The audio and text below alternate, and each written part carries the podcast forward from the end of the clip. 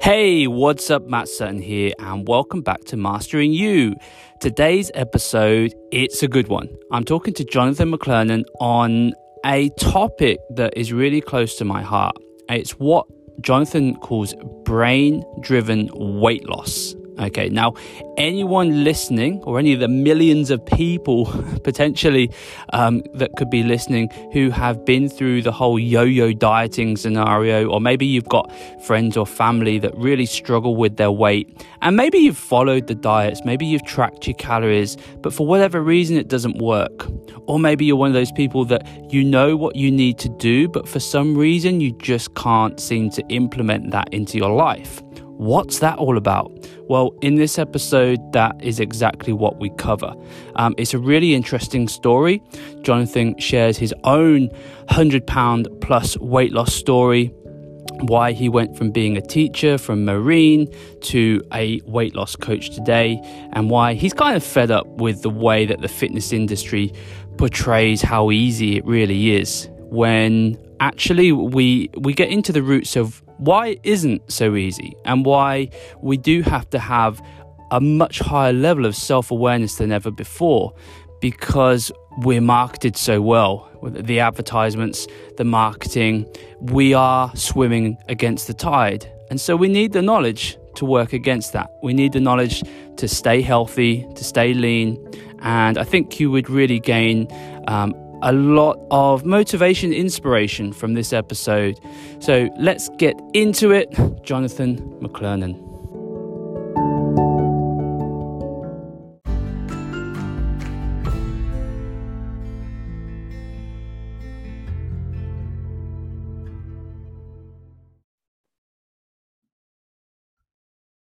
Okay, so today I am talking to Jonathan McClernand. Jonathan is the owner of Freedom Nutrition Coaching. And Jonathan, we just had this brief chat before you started. And I mean, I'll give you the opportunity to share, you know, exactly what you do and, and what you're about. Um, but you're really passionate about what you call brain-driven weight loss. And, yeah. you know, that, that straight away, like my, I, you know, my eyes lit up because that's something I've been so passionate about myself uh, having spent three or four years studying neuroscience and just really addicted to to understanding why we do the things we do. yeah. why do absolutely. we do the things we do when we don't when we know that they're not always going to serve us um, for the best of our purposes? So, Jonathan, do you want to briefly briefly just share with the listeners why are you talking about brain driven weight loss? How did you get to this moment in your life? yeah, well, if, if we'll give just a little bit of a backstory. So, I mean, because I've had cool. I've had really varied background from nanotech researcher to marine engineer in the in the Navy um, to a four time entrepreneur with two failed businesses, and I've been a globetrotting English teacher. And uh, during my travels wow. around the world, I, I went from being an athlete to being morbidly obese as a result of a trauma that I suffered while uh, living in South Africa. And so that that began my journey of weight loss in, in earnest. So um, prior to that, I was pretty athletic, and so I would have thought that anyone who was overweight was just like lazy or undisciplined. But um, really, I turned to food as a coping mechanism because I really didn't have tools to deal with my trauma, and so that you know I found myself wading into this murky world of of, of weight loss and diet culture. So after a lot of um, failed attempts at losing weight, uh, you know, people ask how long did it take you to lose 100 pounds, and I said six years, and uh, you know, people think, well, why, why didn't, you know, I said, look, if I knew what I know now, it would have not taken six years, but I didn't know. I had to go on this journey of struggle and, and discovery. And, you know, it was when I hired a coach and he, you know, I thought he was going to treat me the way that every other coach had treated me, you know, shame me for being fat, um, you know, really just try to coerce me into following macros and calories and stuff like that. And instead, he he shone a light on really the biggest problem that I was facing, and, and that was my relationship to myself and and to my body. So because of all my failed attempts to to lose weight, I'd really become angry and spiteful towards myself and my body. And I say, like I, through diets, I kept trying to punish my body into submission. And he worked with me to actually heal my relationship with myself, and then by extension, food. And that was this really like seismic paradigm shift that I could actually treat myself with compassion um, and, and actually show myself love and lose weight that i didn't i wasn't such a worthless human being that the only way that i could accomplish this was to you know punish myself. And so it really opened my eyes to the genuine struggles of people who want to lose weight that there's a lot more than meets the eye in, in every case. Yeah. Wow. That's quite a story there jonathan. Thanks for thanks for getting into that. So yeah so, so let's st- sticking with that story and your journey because i'm sure a lot of people listen to this will relate to that. And particularly you know how did you feel during that time when you were looking for a coach? Or because this is this is something that I, have never been through myself. And i'm it's, it's interesting to talk to someone that's not just gone through the journey but is now coaching people. Um, yeah. just understanding emotionally and mentally where you are during that period where you're, you're really struggling you don't know what to do you're looking for a coach but you don't want to be like you said, fat shamed and, and just having to follow the standard kind of count your calories type thing. Um, what what was going in, on your mind at that point?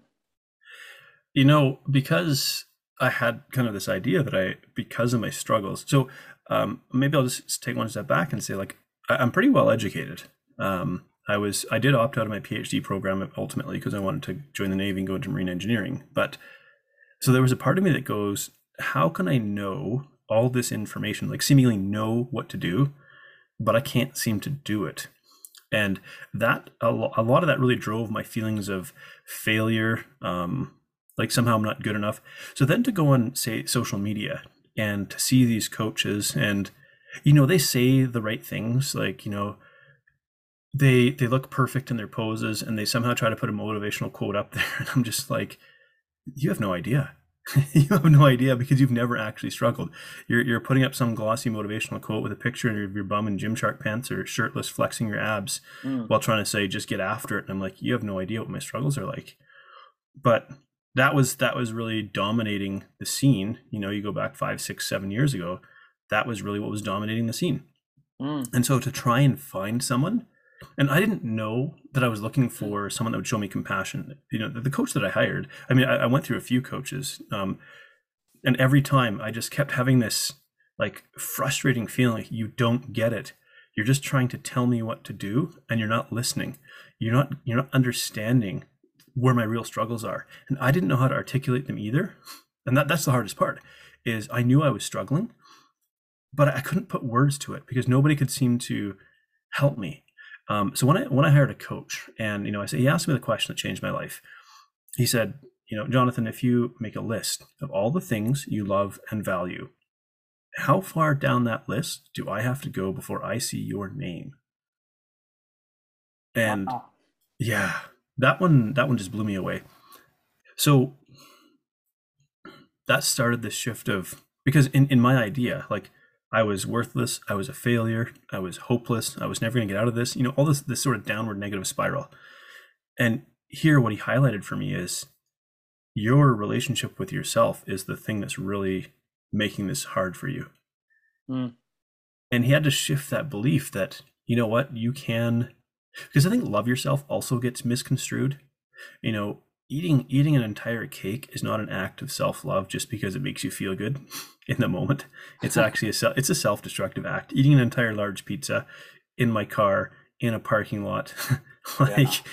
because i wanted i was also a binge eating food addict you know well it's obviously it's it's for people listening it's really if you think about the seesaw analogy you know if if stress is high you know that that cake brings the equilibrium back. And you, you know it, that in the moment it does make you it, it does release or relieve yeah. the, the the pain. I, I, suppose pain, pain might be may or may not be the, the right word but you know it, no that's that's and i really like that seesaw analogy. That's a good way of putting it because i like to say that all behavior makes sense. And i don't mean that it's ideal. Like let's say smoking we're all pretty sure that smoking is a terrible long-term habit but in the moment, if you if you know somebody who smokes, it's like, oh, you know, I, I just need to smoke. Well, what are you really saying there? I, I need a temporary escape from feeling overwhelmed and stressed. And a cigarette will do a very good job of that in the moment. That's, that's why they're addictive. For me, it was food. So while I was eating that food, I was escaping all everything that I was struggling with temporarily mind you, some of it was torture because shame, guilt, regret, these things all come in because a part of my brain goes, this isn't a helpful behavior. but then I just felt judged and shamed by my own brain, you know? Like it was a really messy place to be mentally. So can I ask, obviously, when and, and that anyone listening right now, I think do that task. You know, do that do that strategy that Jonathan's coach got them to do. I think it's a it's a great starting point if you are even considering the you know your your journey. And um, and it helps you figure out, give you some self awareness to where you are, you know, in relation to behavior change. There's that was it that seven stages of behavior change. And one i think it's pre-contemplation and then contemplation. And then you know you know just knowing where you are roughly is, is going to give you an idea of what the journey and how long the journey is going to be. I, I'd, yeah. I'd like to know like if you were really low on your you know you were valuing yourself really low is that something that had been like, without going into personal details mm-hmm. obviously mm-hmm. unless you want to but is that something that had been occurring for a long period of time, or just was was a gradual thing over a, a number of years? Do you think? Um, it it's been there. It had been there for quite a while. Uh, you know, I spent six years in the military, and one thing the military drills into you is like service before self, and it, it's deliberate, right? Um, and you know, it's also necessary. This is not me slagging the military. There's many good aspects of being in the military. Um, but that that kind of instills it. Like they say, they kind of have to break you down to build you back up again, yeah. and that's like like boot camp is is much more a head game than it is a physical challenge. That's not it's not physically challenging, but that's just an example. Um, I think all of these things maybe existed or were dormant under the surface, and then when I ballooned to like 330 pounds, um, it all came to the surface. All these, you know, uh, feelings that had kind of been dormant there because my life had been pretty good. I was in good shape, got a beautiful wife, um, traveling the world, you know, um, but maybe there was this it was all like kind of a, a false sense of self-confidence and then when i went through this experience boom it just brought everything to the surface and so the struggle kind of went for maybe five five six years because it was really yeah it was really six years of struggling before i hired this this coach who really connected with me on a mm-hmm. very human level and maybe i could just say something about compassion because i think that gets misunderstood one as a male we saw i would see compassion as weakness it's not but the other thing it's not is a get out of jail free card. So, in other words, if I was engaged in a unhelpful or destructive behavior, you know, my coach wouldn't say to me, "Hey, just finish off that bottle of wine," or just just keep eating the pizza tonight, cause, you know, because you've had a hard night. And compassion is about understanding the hum- the common humanity that that it is to struggle. And maybe people listening to this, they'll hear that, like, let's say I lost 100 pounds. Um, it doesn't mean my life is perfect now. I still have struggles, mm. very real ones. The urges to eat and overeat, they still exist, but I but I navigate them differently. And why I want to share that is because sometimes, and the thing that frustrated me the most is I would see like, I would see these people on social media posting like their perfect life. You know, mm. hashtag live your best life, hashtag blessed, hashtag. You know, give me a break. You know, right now I'm I've got a I've got a six month old who wakes up every two hours because he's teething. You know, it's any parent out there will know. Like, I don't have time for a two hour morning routine that involves journaling and sipping a cup of tea and contemplating my life. But so I say that if you feel like you're struggling and wondering why your life isn't perfect, like some influencer you see on social media, it's because theirs isn't perfect either. They're they're presenting an image and an ideal that doesn't exist.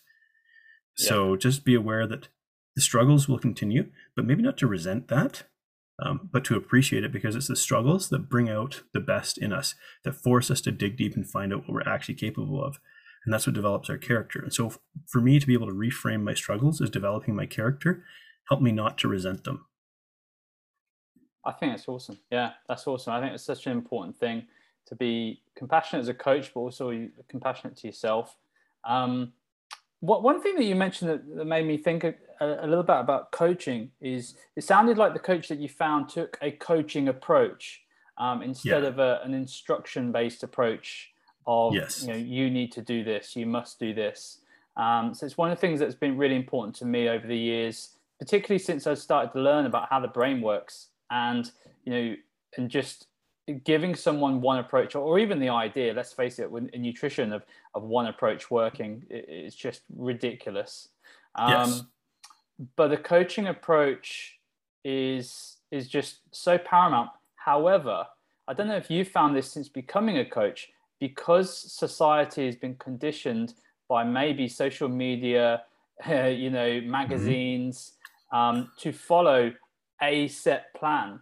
Uh, sometimes that becomes a barrier with with people coming to personal trainers and coaches because they want they want the just give me the plan. Like that's that's the thing. Like just just tell yeah. me what to do. Just tell me show me what to do. And so it's you know for anyone listening like this is this is something to be aware of because you know what you guys you know you need to know is there really isn't one way that there are definitely principles that work yeah. um, there are definitely strategies and, and tactics um, however you know you've got to make it work around your life and you know th- there's way there's way more complexity for some people than others so for some people that actually is the only that's that the, the one or two missing pieces of the puzzle for them. That they, they just they just didn't realize that you know to achieve a calorie deficit, for instance, you know that was the last thing that they needed to know, and, and they needed a tactic to do that. And you know their life is set up in a way, and their mindset set up in a way that that is actually really easy for them. For the most yeah. part, for most people, that isn't the case, and the biggest yeah. challenge is maybe mm, you know their the, their relationships or the or the, yeah. the the influence their friends have them or the environments they're living or the stress that they're going through so you know how, how much does that sound familiar to you jonathan? Oh, man you're, you're speaking my language. Um, the first thing is let, let's recognize why we say just tell me what to do. So that's a sense of overwhelm. I've been searching and searching. There's so many conflicting answers out there. The most polarizing gurus, if you will, are the ones that rise to the top because they are polarizing and they get a reaction, good or bad. And so it makes it seem like, and, and in order to sell what someone's doing, they want to say, like, I have found the way. And there's almost a religious fervor that can develop around this, a cult like following, in a sense, even. And that might sound like kind of extreme language to use, but this is what people do if you look at like the biggest names in in sort of the fitness and health and all of that, they tend to develop a bit of a cult following around them and this cult of personality. And so, but from our perspective, if that's what we're looking for, it means I'm overwhelmed. I do not have the capacity to think and function. I just need to be told what to do so that I don't have to think about it. So, really, the first step there is figuring out overwhelm. And I like to say that overwhelm is trying to solve all your problems all at once in your head. Mm. Yeah. You're never going to be able to do that. It's equivalent to being able to, uh, trying to swallow an elephant whole. So we'll let's say we'll look at the scope of our problem. So let's say you want to lose 50 pounds. That's a lot of weight. And if that's staring back at you every day, that will feel overwhelming when you look at the magnitude of the problem. Now, part of why part of the reason why it looks overwhelming is because we feel like the magnitude of the solution has to be equal to the magnitude of the problem. What's really awesome, what's really amazing, is the solution can be much smaller. It can be incremental. You don't have to lose 50 pounds every day. You can lose just a little bit of weight. But not only that, you don't even have to focus necessarily on the weight loss. So for me, when I work with people, it's really about reverse engineering their healthy lifestyle. So you're bang on. There's certain fundamental principles like that connect to our biology that are not going to change with regards to health and nutrition. You're not going to get a six pack eating ice cream and pizza and donuts, even though some fitness influencer tells tells you that hey, I lost all this weight while still to eat ice cream, pizza, and donuts. What they're not telling you is either they're lying, they're lying to sell you something, or they ate like half a slice of pizza, a tablespoon of ice cream, and one bite of a donut. You know, it's all but they're selling because they don't they don't believe that they can actually reach people except if they tell them this message you know? Or, or they're 24 and their metabolisms are through the roof and they can eat what they sure. want and it doesn't right. take the sides. They, they, they, don't they don't have the you know the responsibilities of life. Their entire life is dedicated around going to the gym looking good prepping meals that kind of stuff right? And so in, in the real world it looks a little bit different. And so let's say let's just say, for example, that maybe there's five fundamental principles around being healthy. There could be more than that. There could be less. We'll just say there's five. Well, if you try to implement all five all at once, your brain will rebel um, because actually it's introducing too much change. Our brains prefer homeostasis, they prefer remaining the same or in a similar pattern of behavior. This is why our brains form habits. And so you need to kind of slip the change in under the radar so it doesn't trigger the emotional brick wall. And that is the resistance to change. Because once the initial excitement of starting a program, because it's always exciting to start something new, but once that dies down and we're faced with the reality of what we're trying to do, all of a sudden it gets really hard if we're trying to introduce too much change all at once. Mm. And so it's counterintuitive to introduce incremental or small pieces of change rather than one giant change all at once. Yeah, 100%. Yeah, I mean, and that, that I think so many people can relate to that. You know, they when they decide that they want to start their their program, whatever they want to call it, there there's that dopamine kind of hit where they they visualizing oh a, a better future like oh this is going to be great yeah. this is going to be time i'm doing this new diet now and you know they get three days in yeah uh, it doesn't fit with their lifestyle doesn't fit in with their their daily habits their, their environments their relationships and things soon you know regress backwards yeah, and you know, as you say that, I'm like, man, have you been listening to me? you know, as a, um, I like to say that that initial dopamine hit, it does have a purpose. So human beings are naturally resistant to change. It's kind of a primal survival mechanism that exists, right? Be hesitant around change because it could mean um, vulnerability, it could mean a threat, and so on. So, in order to overcome that, we need that surge in dopamine. And where that comes from is exactly what you described. So, in our head, subconsciously, we start picturing how we will feel, how our life will be different, how we're going to look, but ultimately it boils down to how we're going to feel. And your brain starts to reward you with dopamine. That's that pleasure neurotransmitter. That's that chemical in your brain that makes you feel really, really good. That surge in dopamine means that you're able to overcome your resistance to change. But we mistake that for motivation. And in a sense, it's, it's only a motivation to overcome our fear of change. It's not permanent because your brain can't keep you high all the time. Mm. So I like to ask the question like, why do you think we as human beings are so attracted to quick fix fad diets? And really, I think it's because we want to believe the promise. Like, we want to believe that weight loss is quick and easy because it's a very attractive idea. It means avoiding discomfort. The those of us who who want to lose weight, like carrying that extra weight is painful. It stares at us every single day. And you get to a breaking point, you know, where it's like, I just want this weight gone. I'll do anything. And we dive headfirst into these extreme methods. There's no way possible you could sustain it, like an all smoothie diet, or you know, for most people, like a zero carb diet, or like zero pleasures, zero fun, zero enjoyment in food diet. You know, yeah. And I think we're afraid to acknowledge the reality that weight loss, like permanent weight loss, is actually quite challenging.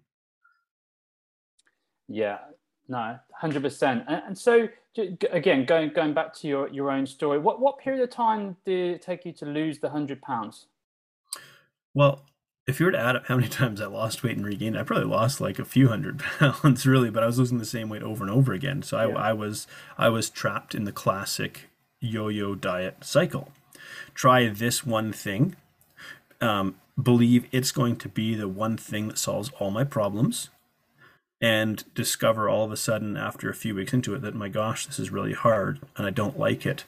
Um, yeah, and did you did you did you get stuck in that thing that where a lot of people get stuck into where they because you lost weight following a certain protocol, you felt that was the thing that worked um, yeah. even though you had to do it like you had to keep repeating it all the time.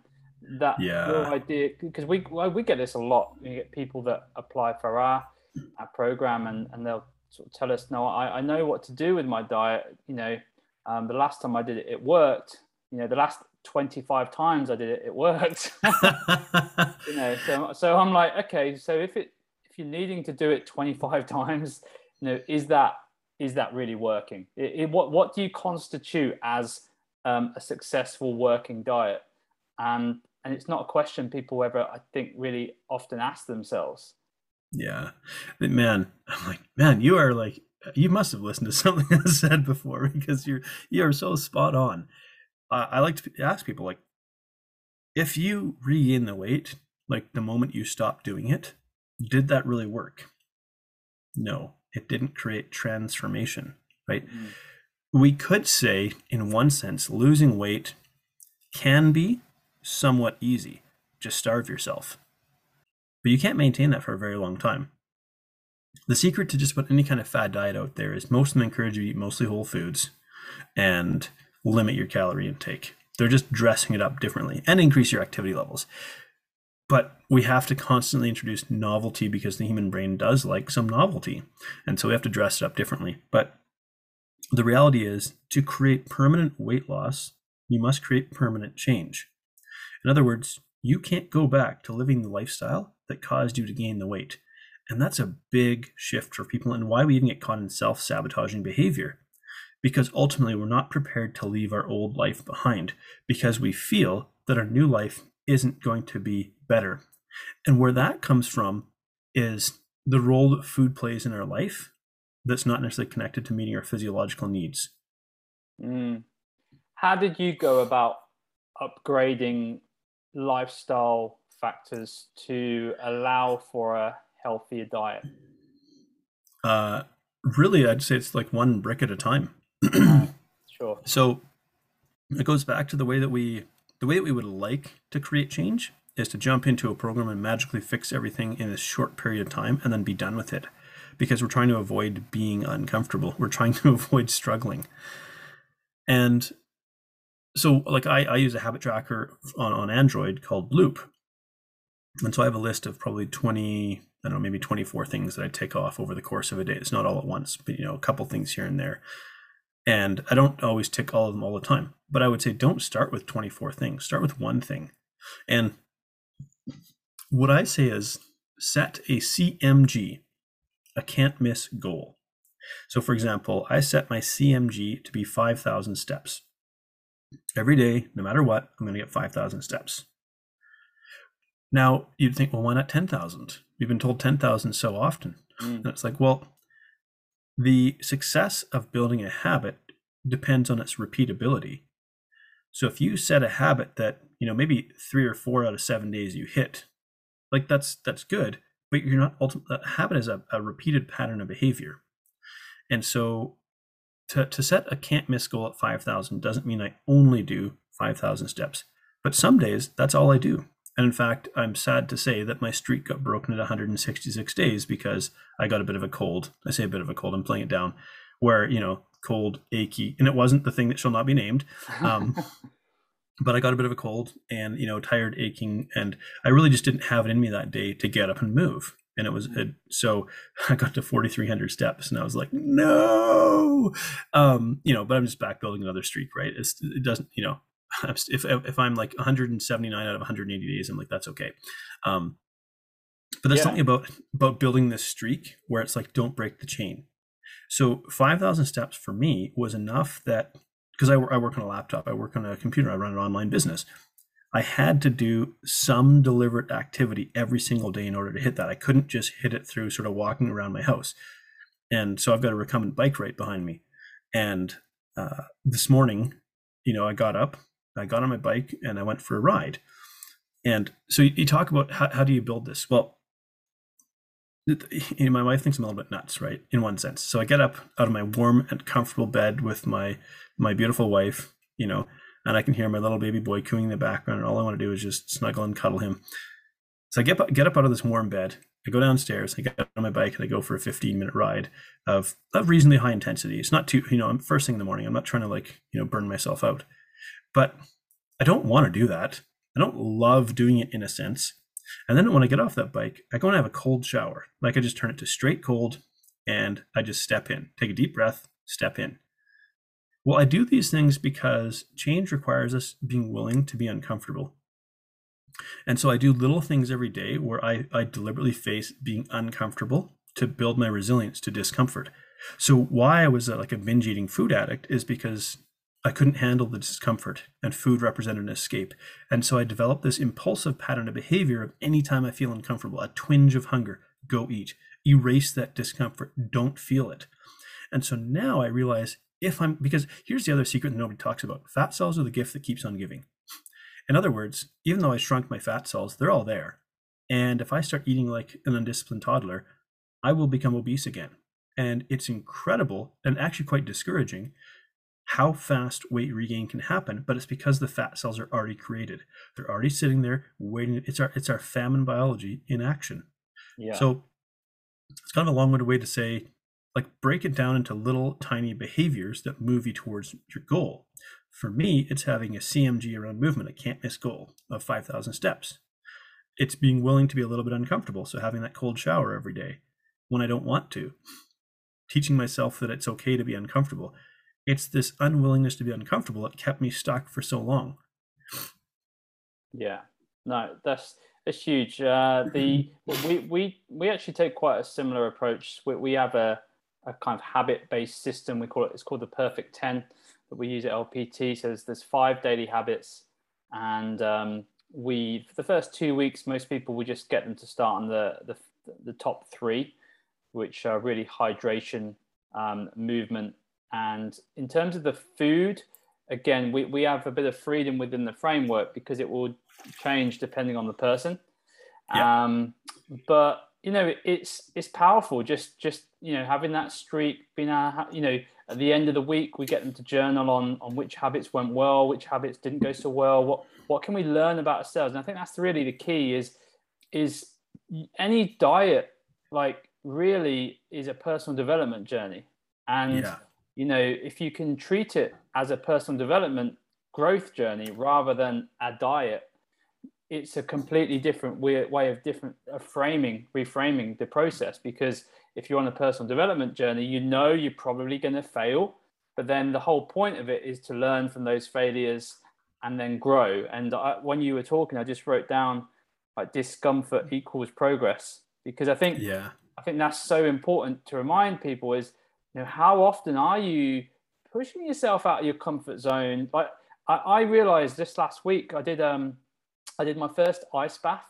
Um, okay. Did a, like a, a, Wim Hof thing followed by a, an ice bath, and I did my first uh, mud run where I'm like, you know, having to go under water like and get muddy and yeah, it was yeah. horrible. But but um yeah, something weird happened to me on Sunday night when I was like, you know, just mentally I was like, wow, that getting through that like I maybe didn't enjoy those two things massively, but there's something that happens in the brain when you overcome discomfort that yeah. gives you this inner strength, this inner kind of what next type thing that that oh I can I can push things a little bit further. What can I do next time? And yeah. you know, people often aren't aware of how much comfort that they are in, you know, and that maybe they're not allowing themselves just to just to do just to do like a little thing like you know maybe having a a cold shower or, or even it, you know maybe not jump in, in it cold but just just you know maybe do 10 seconds of, of yeah. cold and and just doing that on a daily basis something that just pushes you out of your comfort zone i think that's really powerful.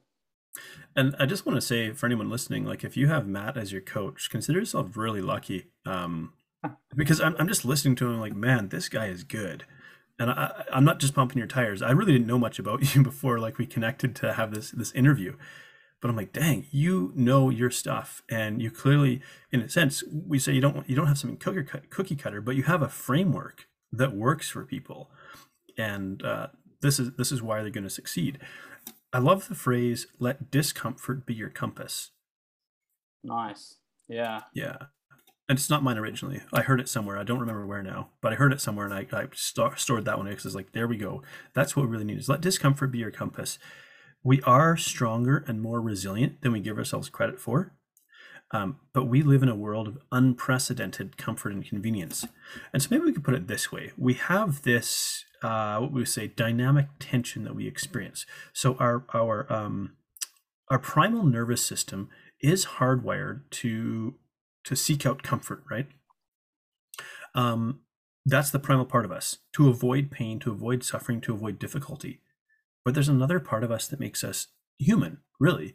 Uh, I might call it our soul, where we're actually we're seeking growth, we're seeking development, we're longing for new experiences, and so we find ourselves, could we say, oscillating or moving back and forth in this dynamic tension of, look, it feels really good in one sense to remain inside our comfort zone but ultimately it leads to an uncomfortable life. But the other part of it is we have this innate feeling or desire to do and be better. And if we're if it's you know it sounds cliche and maybe people out there they've seen this like choose your uncomfortable and that's really you know being over 300 pounds like was a really uncomfortable life okay the only time i got comfort was from maybe like blanking out and watching Netflix and eating junk food. The rest of my life was miserable, trying to tie my shoes, trying to wipe my butt, trying to walk upstairs, things that we don't, you know, um, trying to fit into an airplane seat, stuff like that. And so we, I think we need to make, uh, acknowledge something, and that is that life itself will be inherently uncomfortable. But we don't, we actually don't have control over that. What we do have control over, to a degree, is what our uncomfortable is. And so I choose to make myself uncomfortable. And and maybe here's the other thing. I have a son, I'm 39, he's six months old. I'm gonna be 40 and he's gonna be a year old. And he's got legs on him. These legs never stop moving. So I'm he can't he can't quite crawl yet because he hasn't figured out the back and forth motion of his legs independently. He's trying to move them both at the same time. But I see how hard he goes at it. And I'm like, man, as soon as this kid figures this out, he is a goer. You know, we put him in a jumperoo and he just went to town. It was the cutest thing, watching him jump up and down and bounce. Yeah. He loved it. Well, what this says is this kid's a goer. He's a, he's a mover. He, he is like born to run and move. That's my reason for doing what I do. If I fall back into these comfortable and lazy habits of eating poorly, um, I will have to be a sideline dad. I will have to watch my kid play and not be able to be act, active in his life. I don't want to be a sideline dad. I want to be physically present in his life. And so I have this emotionally compelling reason why I'm willing to be uncomfortable. It's because I want more than anything else to be an active dad in my kid's life. And I think we need that. We need to have a powerful emotional reason why we're willing to be uncomfortable. Yeah, that's that's that's huge. Did you did you um, work on that specifically when you were trying to raise the value of yourself on that list? Uh, this willingness to be, or, or, or, the emotionally compelling reason, or the willingness to yeah. be uncomfortable. The um, emotional um, compelling reason. Yeah, we did, um, because there's a lot of cognitive distortions. That's an exaggerated sense of reality. For example, just to give an example, a type of cognitive distortion is one called catastrophizing. I have a headache, I must have a brain tumor. like yeah. that is a giant leap, an exa- a giant exaggerated leap that if, you know, um, and so we can develop a distorted sense of self. I'm such an idiot. I always screw this up, you know, overgeneralization, that kind of thing. And so it really actually revolved around like calling out that language and reframing it. No, you're not you're not always an idiot who always screws up. Maybe another one would be like, I'm starving. Nope, you're not. Have you not eaten for four days? Nope. Okay, you're not starving. You're you're hungry. You're a little bit uncomfortable, but you're not starving. So it was it was recognizing this sort of exaggerated language I would use to describe my discomfort um, that had to kind of start shifting. Um, but yeah, there there had to be a really a really strong reason, and maybe back then it was that I wanted to be a dad, and things that don't talked about in male health is like being obese reduces your fertility. And so I had very, very low testosterone levels and high estrogen levels, you know, um, like a double whammy of struggle. And so um, that was something that drove me to wanting to to lose the weight is because I really I wanted so badly to be a dad. And so I think if we can find within ourselves what is that reason? And, and you know precision nutrition has this exercise it actually came from toyota originally it's called the five whys like asking the question why? through five layers. So being willing to dig a little bit deeper most of us don't go beyond the first surface level one. It's like i just i just want to look good. Well why do you want to look good? Um, because i want to feel confident. Well why do you want to feel confident because i want to feel attractive to the opposite sex and why do you want to feel trapped? Well, and so on. And just keep digging and digging and go, oh my gosh, this is really why you want to do this. And once you get connected to that, it becomes a lot easier. It's not easy, but it becomes a lot easier to be willing to be uncomfortable. Mm. Yeah, sometimes, and a lot of that is just being honest with yourself around, because it's easy to complain about, you know, not achieving xyz results whether it be you know in your business and your weight loss.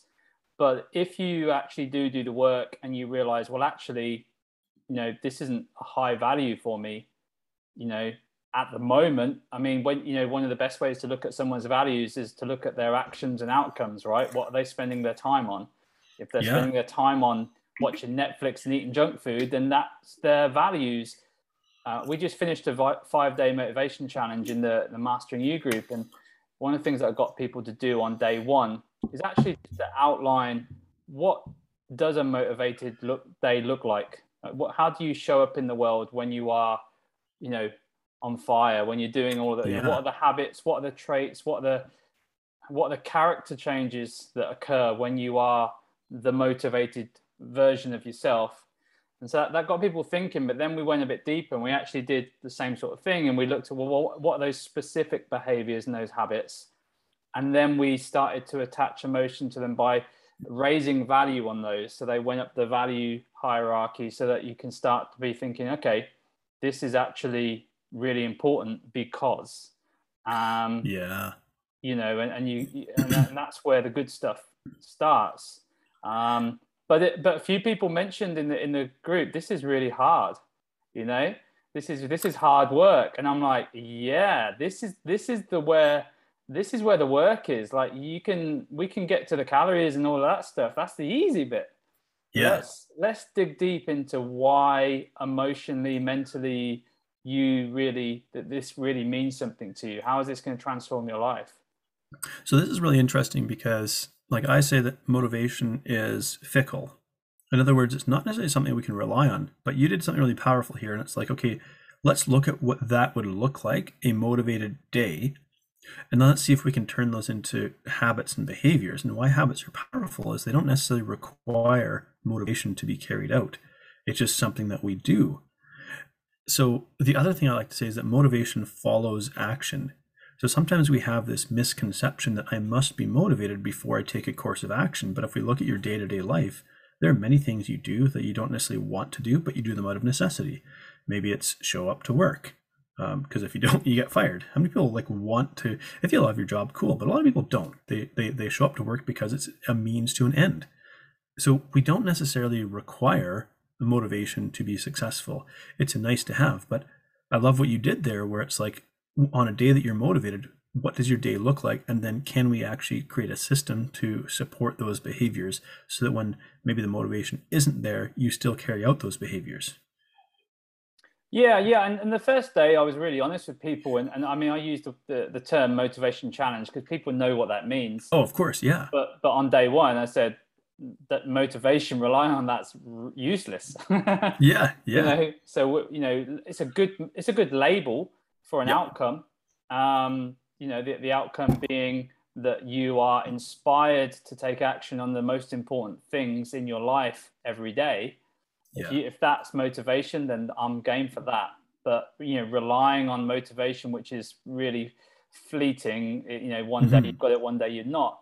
You know, is is a surefire way to fail throughout life. So a lot of a lot of the trainings were about inspiring people, and it sounds like that's very much Uh, having that in, inspiration within yourself though that's the key it's not being inspired by seeing a social media motivational quote it's yeah. being inspired you know because ultimately like you know if you like you were just talking about you know your your son and and like spending time like you're not having to say oh I really need motivation to to go and you know have a bit of fun with my son. Like that is deep within you, and it's it's sort of primed. And if yeah. we can if we can learn from well, what's the emotion going on there that we can transfer into other areas of our life that are also important. Yeah, and you know one of the things that I say is weight loss is a doorway; it's not a destination. And I say that because the the tr- the truth is like weight loss, yes, it's going to improve the health of almost anyone that undertakes it, but it's never really actually about the number on the scale. It's about your quality of life. The number kind of represents a placeholder for a future that we feel it will enable us to live in, right? So a future where we feel comfortable in our skin, where we can, you know, wear almost anything and feel great, where we can live life more fully, you know, whether it's, you know, not being out of breath hiking a mountain or getting down on the floor to play with kids or grandkids. So really it's about the freedom or the independence to do the activity you want to instead of the one you wish you could. So could we say that you know, a lot of people focus on weight loss, the number, but really it's the opportunity to experience life more fully so we want to we want to be really clear about the fact that happiness doesn't lie in seeing a certain number on the scale. You'll feel like a sense of accomplishment for a day or two, but really happiness lies in the ability to live independently on on our terms. Yeah, I, I 100% agree. And, and one of the things that I, I sort of try and coach a lot of our members to do is is have some feeling metrics as well as so we have this LMF formula for goal setting. So it's look, move, and feel. So how do you want to look aesthetic wise? You know, yep. what are your move goals? So maybe it's to touch your toes because your hamstrings are so tight, or maybe it's to run a marathon. Um, but what are your feel goals? What, how do you want to feel? What are the emotional? And people kind of off, often gloss over those ones, but I always say that that's the most important thing. You know, like, so do you want to have more energy? So, so for me personally, when with regards to my general health, yes, I, I weigh myself maybe once or once a week, twice a month, and I do my body fat percentage just to see where I am. Um, but ultimately, I clock in with myself every day. Um, you know, I know between two and four o'clock that that mid afternoon where I'm, where my energy levels at, where my if my brain if I've got brain fog or if I'm and I know oh yeah, I know what that is because I had X, Y, Z to eat this morning. I didn't pre- yeah. prep prep last night. Like those, it's those feeling those feeling metrics that are way more powerful for me than the actual physical metrics. And and and the thing is, I the only issue I have with sharing that with people is I I haven't been four or five stone overweight, so I don't know what that's like. And I imagine to be told, or just think about how you feel can can come across as um, only like, well, what do you know? Like, how do you, how would you feel if, you, you know, you, I understand that the the want and need to weigh yourself, and I think that's still has mm-hmm. its place. It does. Um, so here's something when I go to work with somebody, and we touched on this earlier when talking about coaching. I say we are two experts collaborating towards a common goal. You are the expert of your own life experience. Yes, I'm the expert in nutrition and psychology, but you're the expert of your own life experience. And we require those two expertises working together to ultimately achieve the goal. And I work with somebody and I want to empower them. I want them to have an active hand in their transformation, not just to do what I say because I said it. I want them to feel empowered. And so I teach my clients I want them to adopt a hero mindset. And it's a little acronym I use, and it's because nobody nobody's coming to save you, right? Nobody nobody's coming to save you. So it stands for healthy, educated, relentless offense. And you know, healthy is about I choose healthy mindsets, habits, and behaviors over sickness-inducing mindsets, habits, and behaviors. So we recognize that there's like watching Netflix and eating junk food isn't just uh, a passive thing. It's actively helping you become more sick. Educated talks about I know what I'm working with and I know what I'm up against. So I don't I don't despair, but I don't sugarcoat a fantasy world that doesn't exist. So grounded in reality, I make educated informed choices. Relentless, for me it's my biology doesn't take a day off, so neither do I. Now this doesn't mean pedal to the metal, burning myself out. It simply means I will show up for myself every day in whatever capacities available to me and I will not quit in my quest to live a healthier, happier, and more fulfilled life. And then offense means I'm not going to sit back and wait for our world to change. So the junk food industry is here to stay. The technology that drives sedentary living, it's here to stay. So I have to choose proactive over reactive. And so that's kind of in a nutshell what I mean by this this hero mindset, healthy, educated, relentless offense. I'm taking my health into my own hands because we live in a world that will make us unhealthy. Oh, I, I can't I can't agree enough with that. I, I've said in probably like seven or eight podcasts. One thing one thing people need to know is we're swimming upstream. We're swimming against the tide every single day. You you need to we, we need to understand this because if anyone thinks this, you know, if they're struggling with their diet or their, their weight or their health for the last 10, 15 years, don't beat yourself up about that one bit because it really isn't, it, you know, we are being marketed to so well. Like yeah. from a, from a point of view of the algorithms just know how to manipulate us so well it's it's it's, it's surprising that like not 90% of the population isn't obese. I mean, I, I, know it's kind of like yeah. 40, 50, but I mean, the fact that we, uh, I, I mean, there's more education ever before, but it's. This isn't an information problem. Yeah, well, exactly. Yeah. If, if Google, if information was the problem, Google would have solved all our problems, but it didn't. And that's what really got me into this whole brain driven. That's the interesting thing recently. Yeah. We, we get people um, who I now talk to. So years ago, I remember when we were maybe running Facebook ads, and, and we'd get people put sort of uh, sarcastic comments. Well, I can find everything I need, all my workouts on YouTube. Um, today, when I talk to people, the overwhelming thing is I don't know where to start. I, there's, yeah. too, there's too much information, and it's too conflicting, and and that you know, and, and people need help. That they, they need what, what do I start? What's the first thing I need to do? Because when I Google this, there's a, a trillion different things I can do. So I just need one step. And, and usually for us, yeah. it's drink some water. yeah. start coming to our training sessions. It's it really is that simple because you know people need to go back to basics generally. I, I'm sure you find the same. Yeah, absolutely. We I say this is not an information problem, it's an implementation problem, right? And so when we recognize that, again, it's about the, you know, it sounds like I'm beating on the same drum, but it's really about the habits, the mindset, the behavior, the the actions that drive our our sorry the the part of our brain that drives our day-to-day actions that ultimately influences our results. If all it was was to find this missing piece of information, we, we'd all have six-pack abs. But we we have a fast food joint on every corner. We have like so for me again as a former binge eating food addict like if i was an alcoholic the, the upside to that is i don't require alcohol. I don't have to face it necessarily every day for my day-to-day functioning. Um in fact i could never touch alcohol again for the rest of my life and i'd be okay. Food we're faced with every day. Mm. it's socially acceptable.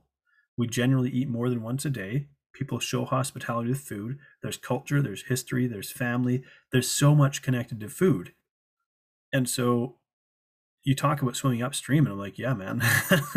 Yeah. As you know once you get into this pattern of like binge eating um, and food addiction it, it is it is a real struggle because we're faced with every day. So just making peace with the fact that yeah we're going to be swimming upstream and it's it's going to be a challenge. So stop trying to do this alone yeah, exactly. Stop trying to do it alone and also understand that it is, it, if it feels like an effort every day, then that is how it should feel. however, yeah. however, as those habits improve, and it, and it, you know if you're just starting to starting out and you're really you know, changing your life like you, you you did, you know that effort will diminish because the, as those new habits really dial down um, and and you know you get into good routines and good structures and improve your, your environments your work environments your home environments maybe you get your, your kids involved your family involved and it becomes you know uh, that was one of the trainings that i did on the five day motivation challenge is the the secret transformation is joy you know bringing joy to the process you know if yeah. there's something that i don't like if i don't like cooking well how can i you know if the if cooking brings me one out of ten in terms of joy how can we make yeah. that a seven or how can we make that a three to start with what would be one thing would make maybe put some background music on your favorite album maybe try a new recipe right. maybe get your kids involved you know if you start to do the work you know yeah. and start to upgrade those environments and how you feel about the process the sustainability becomes much easier absolutely i, I love that just um when people say like i hate vegetables I'm like cool like how were you forced to eat vegetables as a child like were they boiled to death you know there are ways that vegetables can be really enjoyable to eat and it doesn't mean they have to be battered and deep fried or smothered in salad dressing to enjoy them. There are other ways to bring flavor out of them. So it's finding a way, and that's what we talk about. You know, when I work with people, it's like let's figure out a way to make this work for you, and that's why it's it's not just me dictating what you must do, but we say here's the fundamental principle. If you want to be healthy, you're going to eat some vegetables every day, but how that looks for you is going to you're going to have a hand in shaping that. Um, the first thing might be tackling this I hate vegetables thing why? Like hate is a really strong word. Why do you mm. hate them? Do why do you detest them? Is it because they're taking the place of food that helps you to medicate your depression or anxiety or things like that? Like where that really strong visceral emotion against them comes from? And yeah, yeah. People people have beliefs around things that they don't that they, they, they hold these beliefs and really strong beliefs like a hating a vegetable. yeah. Bastard I'm vegetable. Like, did, did your mom force you to eat Brussels sprouts before you could eat your dessert? You know? Yeah, it's really worth exploring this. Just just one last question, then we'll, we'll wrap it up because it's. I really enjoyed this conversation. Um, uh, have you heard the quote? If you eat it, you'll crave it. I haven't heard it put that way. That's really interesting. I don't so, think it's true for broccoli. I, I, think it was Paul Chek that said it, but you know, if you eat it, you crave it. If you eat processed foods, if you drink alcohol, if you eat chocolate, if you eat crisps, you know, I know some people are listening to me craving it just as I'm saying it. You know, um, your body's biology, particularly with those types of foods, will, will naturally want to adopt more of those foods. You know, yes. And but I, I I'm always curious for people that have a, have switched routes did you start to switch that around? When you start to eat cleaner and, and, and, good foods do you start to crave more of the healthier nutritious foods yourself? Not really truthfully. No? no? so no I, I, wouldn't say that i crave necessarily healthy foods. Um, or, or maybe not it, crave the food but the feeling you get from the food I think it's it's wanting to avoid the discomfort I feel after eating junk food, like feeling sluggish and brain fog, and yeah. you know overeating, and I didn't want to feel nauseous and things like that. And so, but what we want to remember is food products, not food, but food products like granola bars, for example, or crisps or chips as we would call them. They're engineered to be craveable. They're engineered to to elicit that's true. That is that is true. That that in theory they should be way more. Um, you should crave them because they are designed to be the most addictive things on the planet, right? right. So they use artificial flavors and sweeteners to create a heightened taste response, right? That's beyond what you would find in nature. It's more powerful than nature. We're heightened, like, sorry, we're we're designed to seek out like calorie dense foods because most of time most of human history we didn't have food security. We did not have an abundance of food. You ate the most calorie dense things so you could store fat for when that famine came because you genuinely needed that body fat to survive a famine. But we live in a feast world and so essentially our biology is being hijacked. That's part of understanding what you're up against. Our biology has been hijacked by these food companies. Our psychology has also been hijacked you're up against and I don't say this to be discouraging, but to know what you're up against. You're up against some really powerful forces that have invested billions of dollars or billions of pounds um, in engineering marketing messaging and in knowing exactly how the brain works. And that's why, again, I focus on brain driven weight loss because that's what these companies are doing. They know how your brain works. And that if we engineer this food in this certain way, it will, it will get this response from your brain. If we make our marketing message this certain way, it will get this certain response in your brain. that's what you're up against. And maybe this would be a good time to to if you don't mind me sharing, I have a I have a little um, guide called Crush yeah. Your Cravings. So if anybody would like a copy of it, you're you're welcome to go to freedomnutrition.rocks r o c k s slash crush your cravings. So freedomnutrition.rocks slash crush your cravings. And in there, you enter your email address and, and, name, and I'll totally spam the heck out of you. No, I'm just kidding. mm-hmm. I, am joking. Uh, Anti spam law doesn't mean that I can't do that, but I will send you a copy of Crush Your Cravings.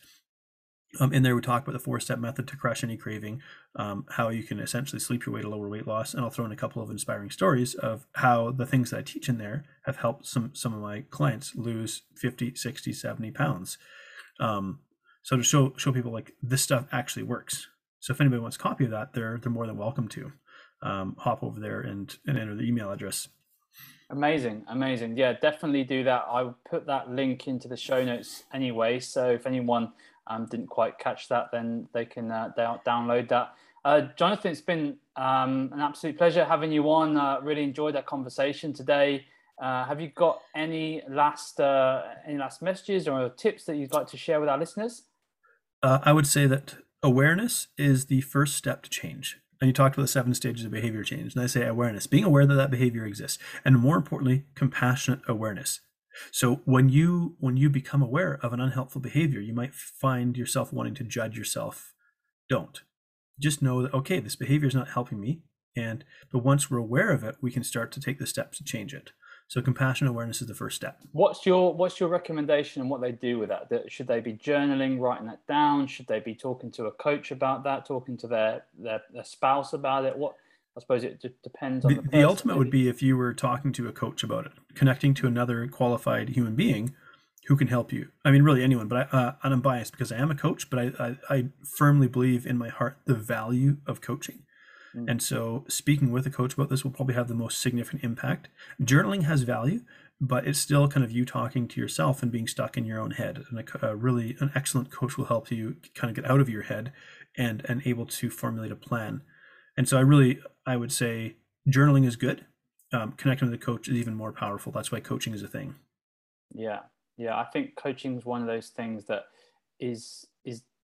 I think it's one of those. Uh, obviously, a lot of industries are being disrupted right now through technology, but I think coaching is probably one of the things that more and more people will gain value from because of yes. the vast amounts of options that we have, and because of how overwhelmed and stressed people are you, you know it, it's hard our human brain isn't we can't just upgrade we can't at the moment just upgrade to a 128 gig uh, upgrade yeah. you know we, have got to store this stuff in our head and try and work it all out so uh, coaching is definitely something that I, have I've done for many many years yeah um, we're, we're wired to learn from other humans yeah yeah well, th- thanks a lot, Jonathan. Really enjoyed this. Um, uh, yeah, take care. Um, good luck for the for the future with your practice practicing. What you're doing is is fantastic.